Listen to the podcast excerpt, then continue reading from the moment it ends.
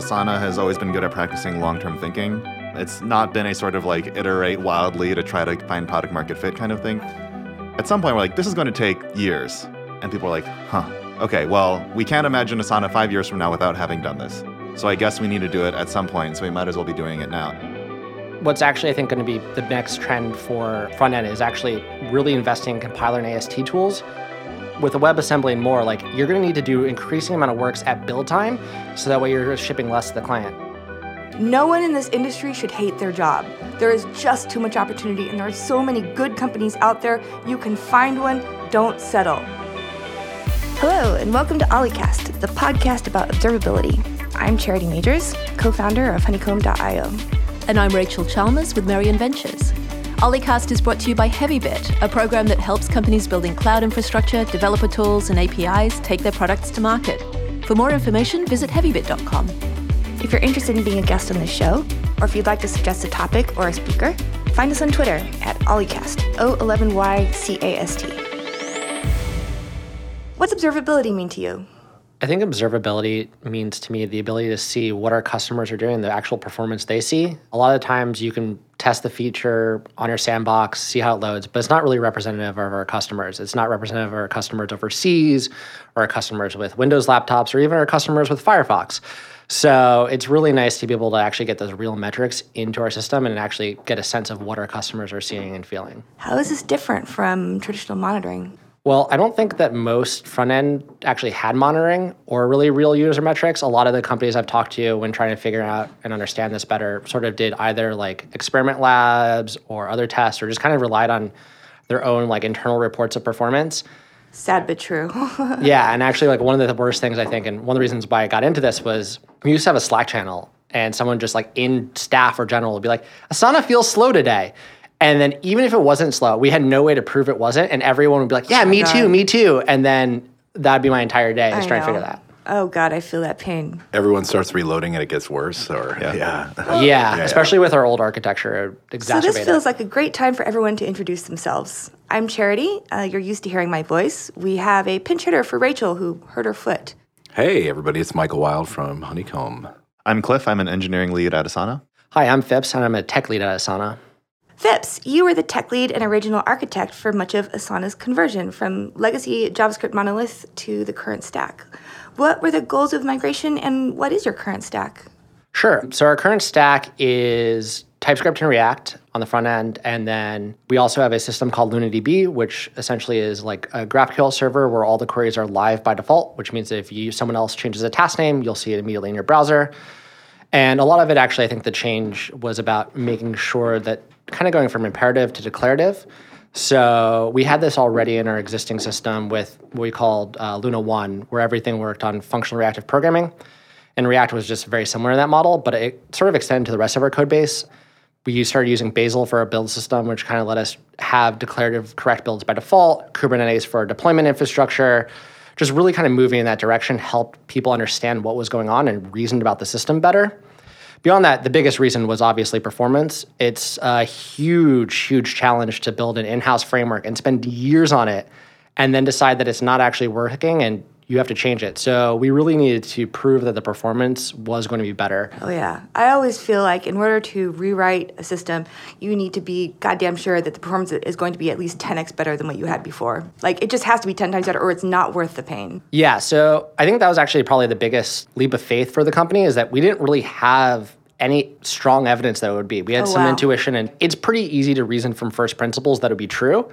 But it was very hard to. Yes, that's what they all say. And then it exploded. Yeah, and it actually did turn out to be true. There's actually this one moment in like 2016 where like we finally had enough pieces that I could like just do the new stack by itself like that and it was really fast. And it was actually on my birthday of 2016. I was like, yes! like after like two years of effort, just like it worked. Oh, that's amazing. Yeah, the first time we had that side by side histogram, and that right side was you know so 20 times smaller than the left side. I was like, yes. Like, yeah, that is a giant leap of faith, though. Yeah. Yeah. Um, Happy birthday to you, right? Yeah, I was like, yes. I love how modern web stacks seem to be like the revenge of the functional programmers, where you least expected it. Yeah. Yeah, and I also think revenge of the compilers. Increasingly, oh, like yeah. what's actually I think going to be the next trend for uh, front end is actually really investing in compiler and AST tools. You see this already with TypeScript yeah. and Babel 7, but like with the WebAssembly and more, like you're going to need to do increasing amount of works at build time, so that way you're shipping less to the client. I thought about this in the back end, but it never really clicked for me that it would be the same in the front end. Totally makes sense. What kind of performance tuning did you need to do? How how was it that you did the um, perspective shift of thinking about your users instead of thinking about the performance of the service? Yeah, so I think the biggest thing that took a while to realize and was probably the first of many shifts was picking a single frame of reference. Mm. And I actually was like thinking about it like from the relativity perspective. And like with the front end perspective, you can either think about it from the perspective of the server or the perspective of the client. Mm-hmm. But the perspective of the server is actually not that meaningful. Yeah. Especially because it's very controlled. The way that your client is is super different. And the server can be helpful for understanding why certain client times are high, but like picking that one frame of reference was really, really helpful. And the path of the client request includes lots of things that aren't even on the server. Yeah, or even things on, you know, your service. So a lot of browsers will either share memory or share performance concerns. iframes also share the same execution context. So there's just a lot of things that could be going on browsers and stuff. So I would say the next major thing that we learned was actually to pick a, sort of a target customer, not because we cared about them more, but because they had less variance. So we were able to set, you know, cultural and product goals around them, which was really like helpful. Normalizing your monitoring. Exactly, yeah. So we found that people in the United States who paid us for a lot of seats would actually have pretty stable performance. Yeah.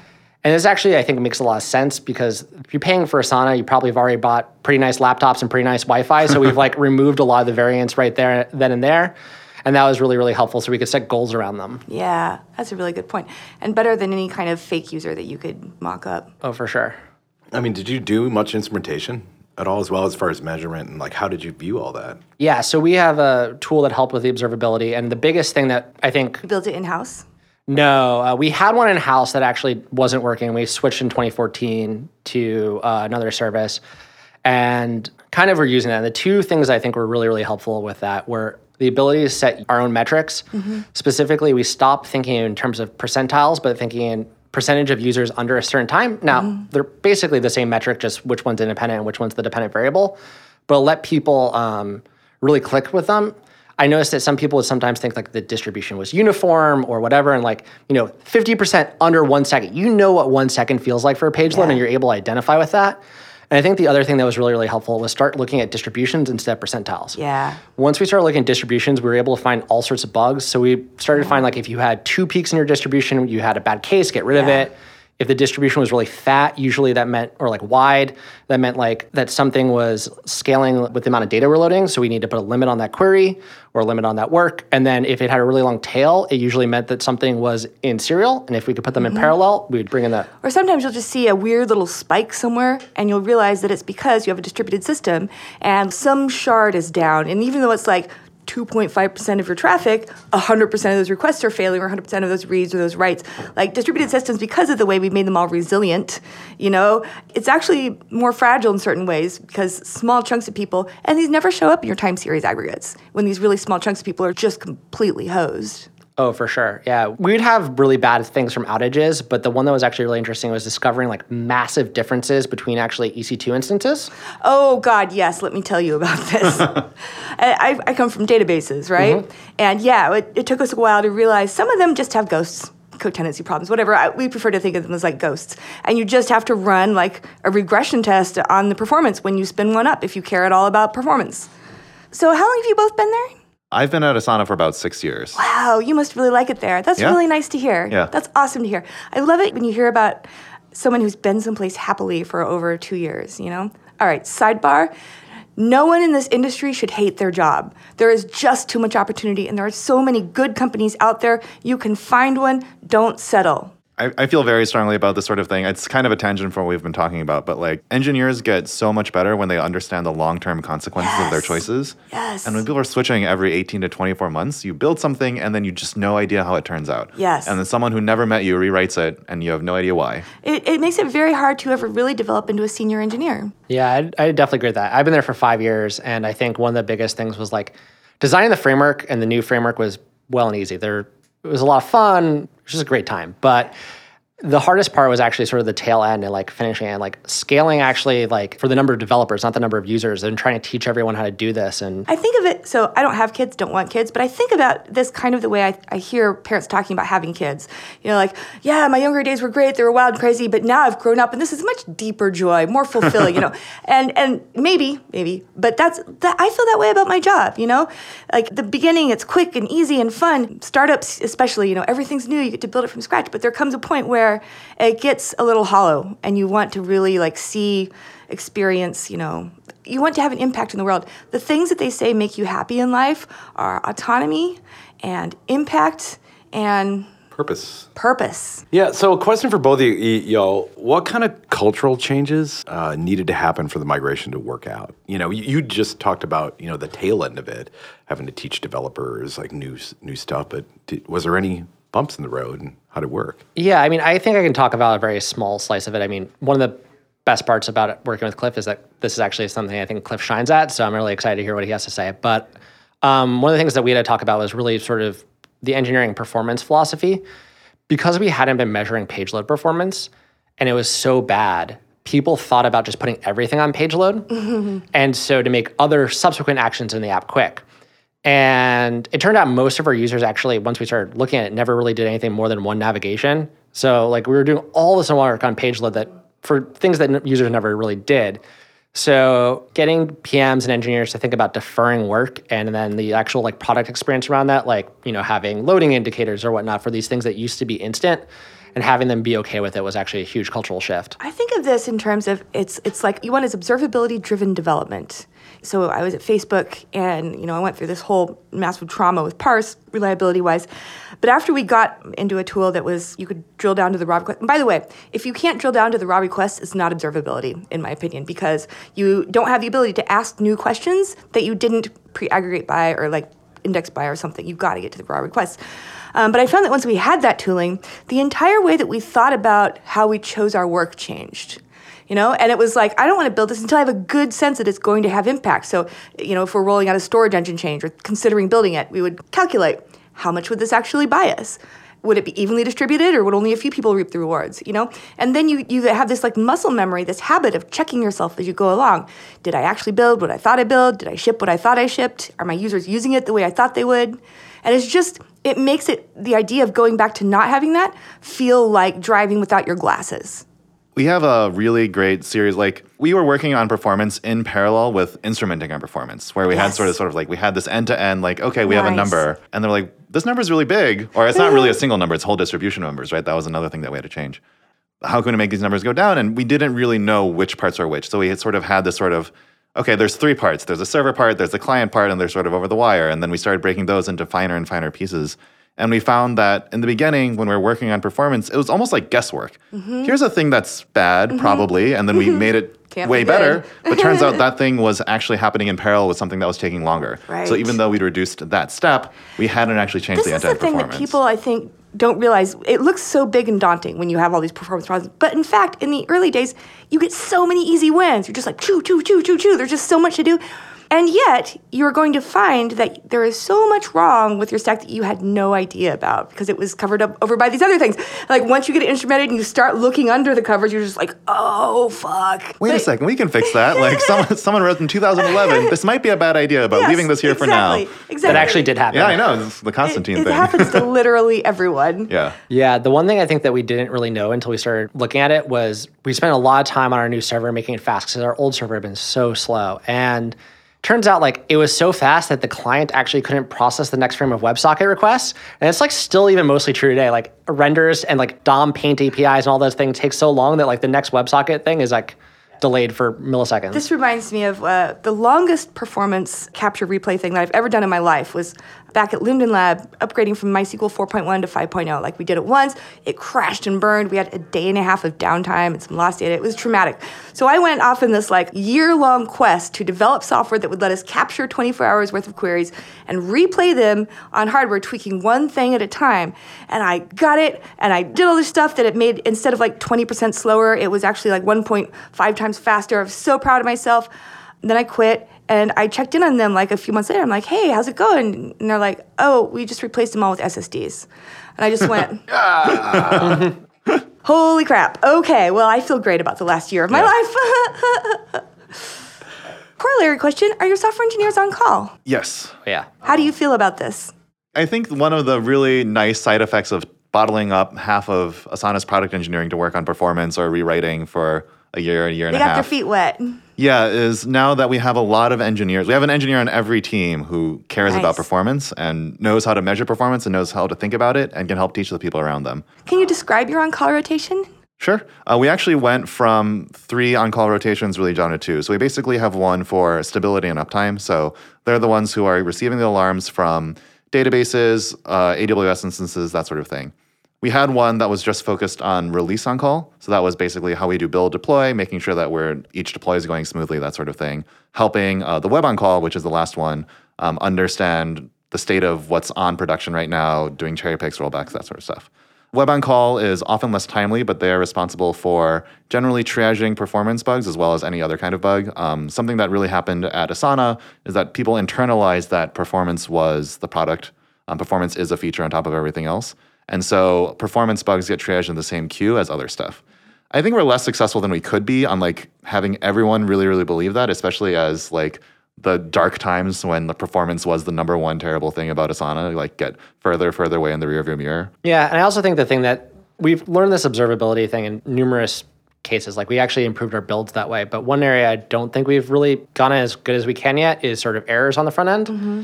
We have our own in-house tool for it, and it's good. But I think that it really could get even better if we could do that level of observability uh, and query for understanding why specific things happen.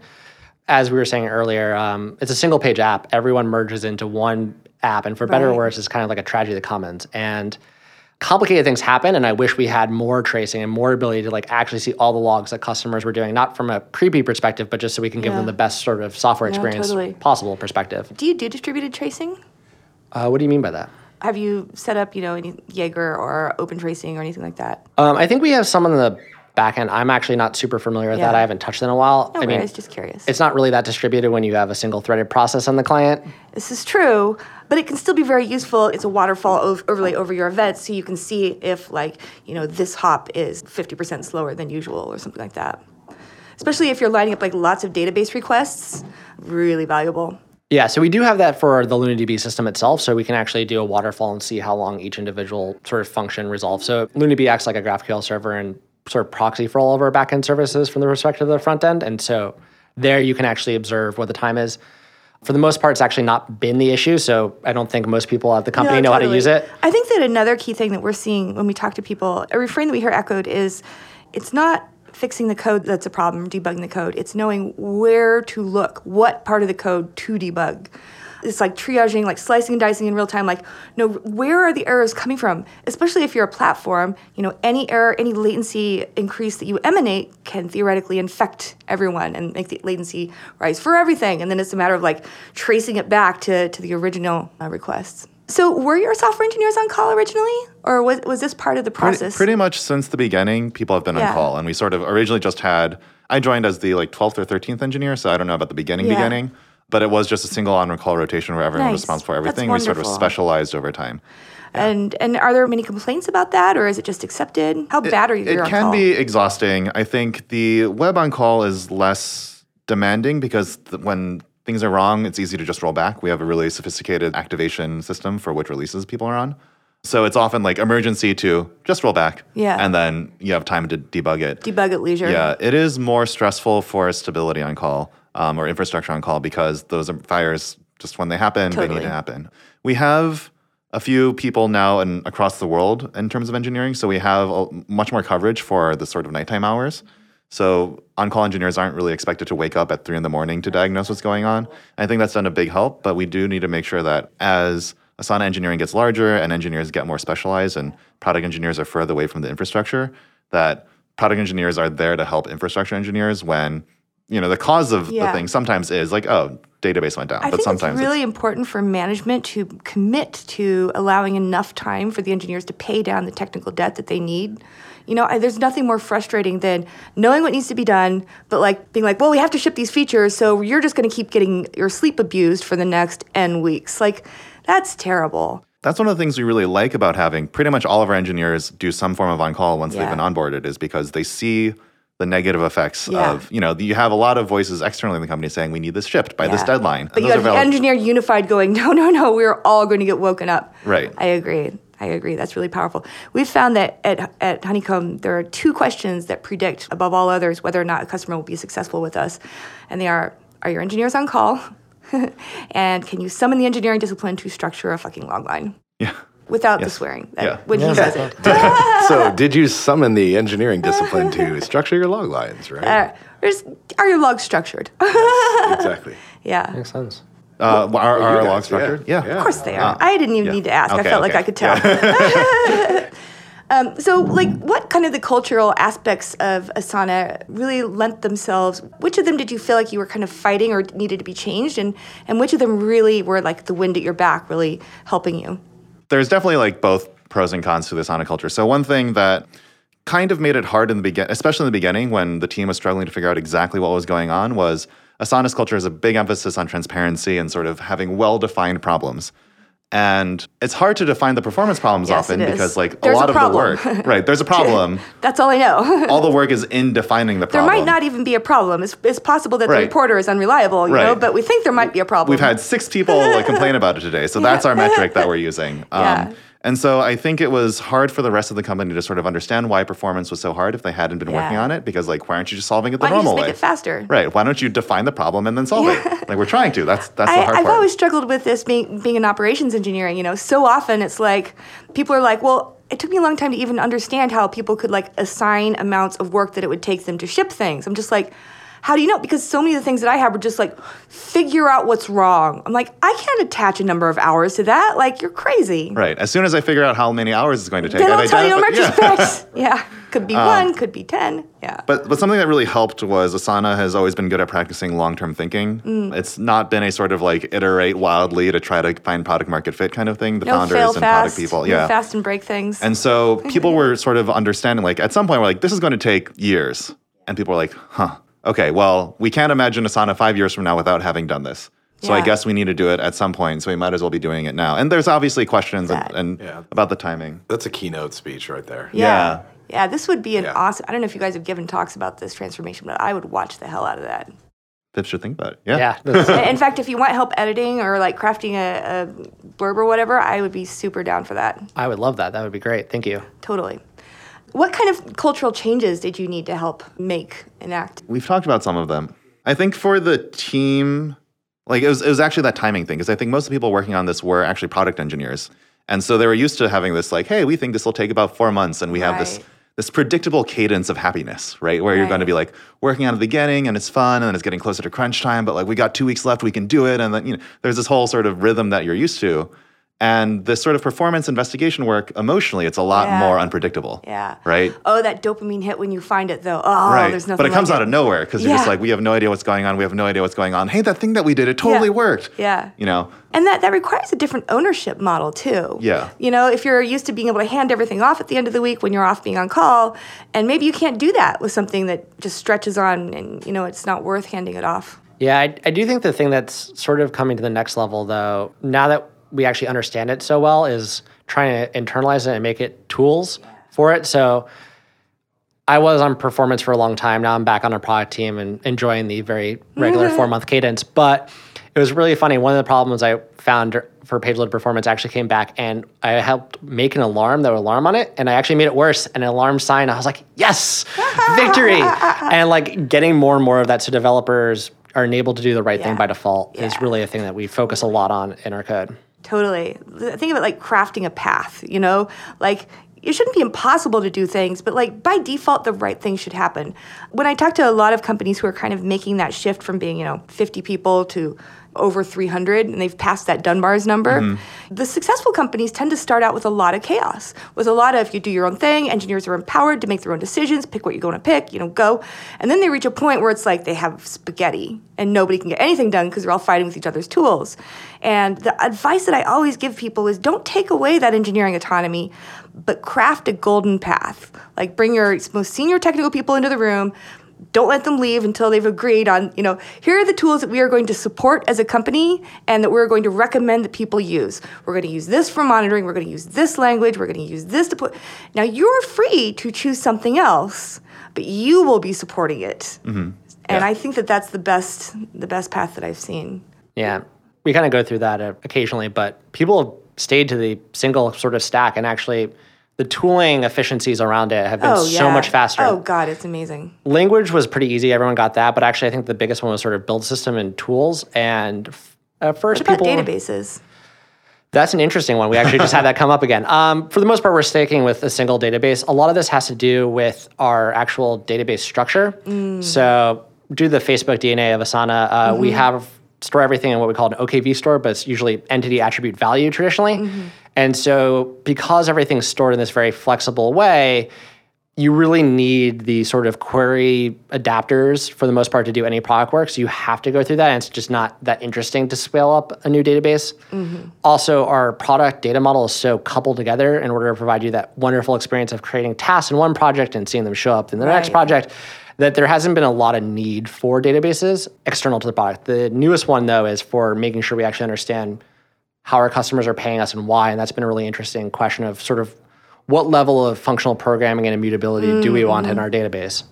yeah, for billing history, you want that generally to be immutable. Um, system versioning is a really useful thing for that because that's just sort of guaranteed that you understand where each transaction came from. And someone I manage was the tech lead for this project, and he wanted to use MariaDB, which is a fork of MySQL that sort of has system versioning by default. Yes. And there's a sort of like, oh, MariaDB has the promise of it's exactly like MySQL except plus system versioning. But is that actually true? Well, it takes you know, historically it's been like 12 to 18 months for them to catch up with new versions of MySQL, but they're doing it, but it's getting a little bit slower. Do, how much faith is there in that? And how important is it for system versioning to be first class in the system? And so there was a lot of sort of gnashing of teeth and, and debate about whether or not this was the right thing to do. Um, we ended up being conservative and going with MySQL. You did the right thing. Thank you. uh, peers we've talked to from other companies have Yeah. helped validate that. Um, so, but yeah, it was a sort of one of those moments where I was sort of like, what is the the golden path? And I think that was Yeah. a major influence of it. Is like we're actually fairly immature in terms of thinking about services. We haven't had to choose which database we're going to use that many times. The closer you get to laying bits down on disk, the more risk averse you should be. yes, thank you. Yeah. Yeah, that's what we ended up doing, and for that reason too. Yeah. Nice. Well, for each of you, I mean, we've talked about this a bit, you know, but like, what were the biggest lessons that you learned? What advice would you give to folks who are contemplating doing something similar? And finally, what were your biggest mistakes? one of the things I learned, and I, I was learning at the same time as the organization, was like how much to trust engineers and this sort of thing. I think in the beginning it was this high profile project. We're going to fix performance, rah, rah, rah. And then after the first month, where numbers hadn't actually moved that much, we were like, what's going on? And having more people care made it worse in a lot of ways. Yeah, absolutely. And when we actually finally started having success, was like, it's too complicated for us to be explaining things. Let's trust the team that's working on it and trust that they are motivated to solve the problem that we think is the problem. And at that point, when they had a lot more freedom to just pursue the spark of random idea that they Yeah. had, even though it wasn't on the roadmap of like six most promising thing to try, I was like, something is weird here. I'm going to spend a day or two looking at it. That made a huge difference. And so one thing that we've learned from that is we've actually continued to maintain. Um, its mandate is now more broad than performance, but it's a client infrastructure team, and it's we don't question its staffing. We're not like every year like, oh, is like 12% of engineering the right amount of engineering to spend on like meta projects? We're just sort of like, we're not going to try to compare the apples to oranges. We're just going to reserve engineering time to make engineers' lives better, things more reliable, things faster. Uh, and that's something I'm really, really proud of as sort of like the legacy of this like big performance effort. Yeah, you need to write a blog post, dude. In terms of mistakes, I mean, there, there's a lot. I mean, like letting it get to that place I was talking about first, where it's just like, hey, like, what is our weekly status update about performance? Like, it's just not the cadence of how performance work goes. You know, um, but it always goes this way. You know, it's it can always be put off and put off and put off until one day it can't. But like all along, would you have achieved your goals as a, as a company if you were regularly parceling out the? Because you don't actually know which features are going to be popular until they're popular. You know, mm. and I think that it's more likely to be a sin to overly optimize in advance than to like just wait, do your best, and then sweep it all up once you need to. Yeah. Another mistake, just because I don't want to leave out too many of my mistakes, is setting goals was sort of like we just did it in a vacuum. Oh, yeah. We're just sort of like, well, we have out like in the first six months, we think we can move this number by this much. and Just throw a dart at the board, right. just like and it was totally random. And then when that number wasn't hit, everyone was incredibly disappointed and like this Mm. has been a failure. But it's like in those six months, we made tremendous strides in observability and Yeah. logging. And the next six months after that went amazingly. But by then, people had no expectations. So it was sort of like we didn't Yeah. understand how the order of how things happen. picking that first goal number is such a shot in the dark. Yeah. That first interval is always about figuring out what the number you should even set is. Yeah. And I've got to imagine that a lot of this was education, like internal education. Yeah, totally. I mean, all of us were figuring it out. I mean, like that Phipps, when he sort of inverted that graph to be not percentiles, but here's what the bands are and here's how many people are in each band. Everyone was like, oh, that's what it looks like. Okay. Man, I Let's feel move like, that part. I feel like we could do an entire podcast just talking about the user education. yeah. Oh yeah. But your turn. So I think the things I learned were really about sort of focusing on the developers using your tools. I always, when designing the new framework, thought about it sort of like as a product. I had been at companies in the past where they didn't treat their tooling that well, and they didn't think about their customers as sort of hostage users or like their other employees, and really trying to do that well. And you're never done, so you got to keep going and keep improving. I think one of the big mistakes is Asana made a great framework called Luna, and then they kind of just stopped. And because we stopped, we had to reinvest, and it took a lot of effort. And that's why I'm really glad that we have the client infrastructure team going. I also say like doing it incrementally and continuing to ship product is really important. You can't just stop the world for the rewrite. And kind of related to the developer tooling, the advantage of treating your code like data and as another product and really getting involved with code mods and getting rid of bad patterns and like the tooling around code sets people up really really well. So at this point we have the ability to like really enforce patterns get rid of old patterns through code mods. We can delete bad types of code. And actually i think that kind of a big change from the learning that i had was we needed to convert the client. And we kind of did that with this incremental rewrite and now I can think that we can actually fix our server code because Asana traditionally actually ran the same code on the client and the server with a stateful process. Yeah. I can fix the server code by actual incremental changes to our framework and code mods to actually transform the code from one state to the next state and hopefully not lose data and information along the way. I love that you say that because I was just sitting here thinking, you know, I had had a little bit of trepidation coming into this because I am so far away from being a front end engineer, you know, and I'm like, well, I know what we're talking about? Will I have anything, to, you know, will it feel completely awkward like I'm, you know, talking to them about knitting or something? And like this felt just like a conversation that we would have had about instrumentation and observability on the back end or the databases. Like same thing, like minus a couple of like words of like this framework versus that framework. And I feel like people kind of get I know I, I got I get a little mentally distracted by the idea that there's a browser. I'm like, oh, it must be completely different. It's just another client, you know? Oh, yeah. Um, and somebody once said that um, web, the web was the original distributed system, right? Browsers are the original distributed system clients. Yeah, I just think that's really fascinating. I can't think of how this would be a different conversation. This has been really awesome, though. Thank you guys so much for coming. Thank you. It's been a lot of fun. Cheers. Well, that's all we have time for today.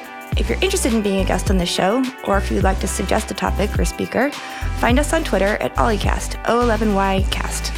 To learn more about HeavyBit, visit heavybit.com to check out the library.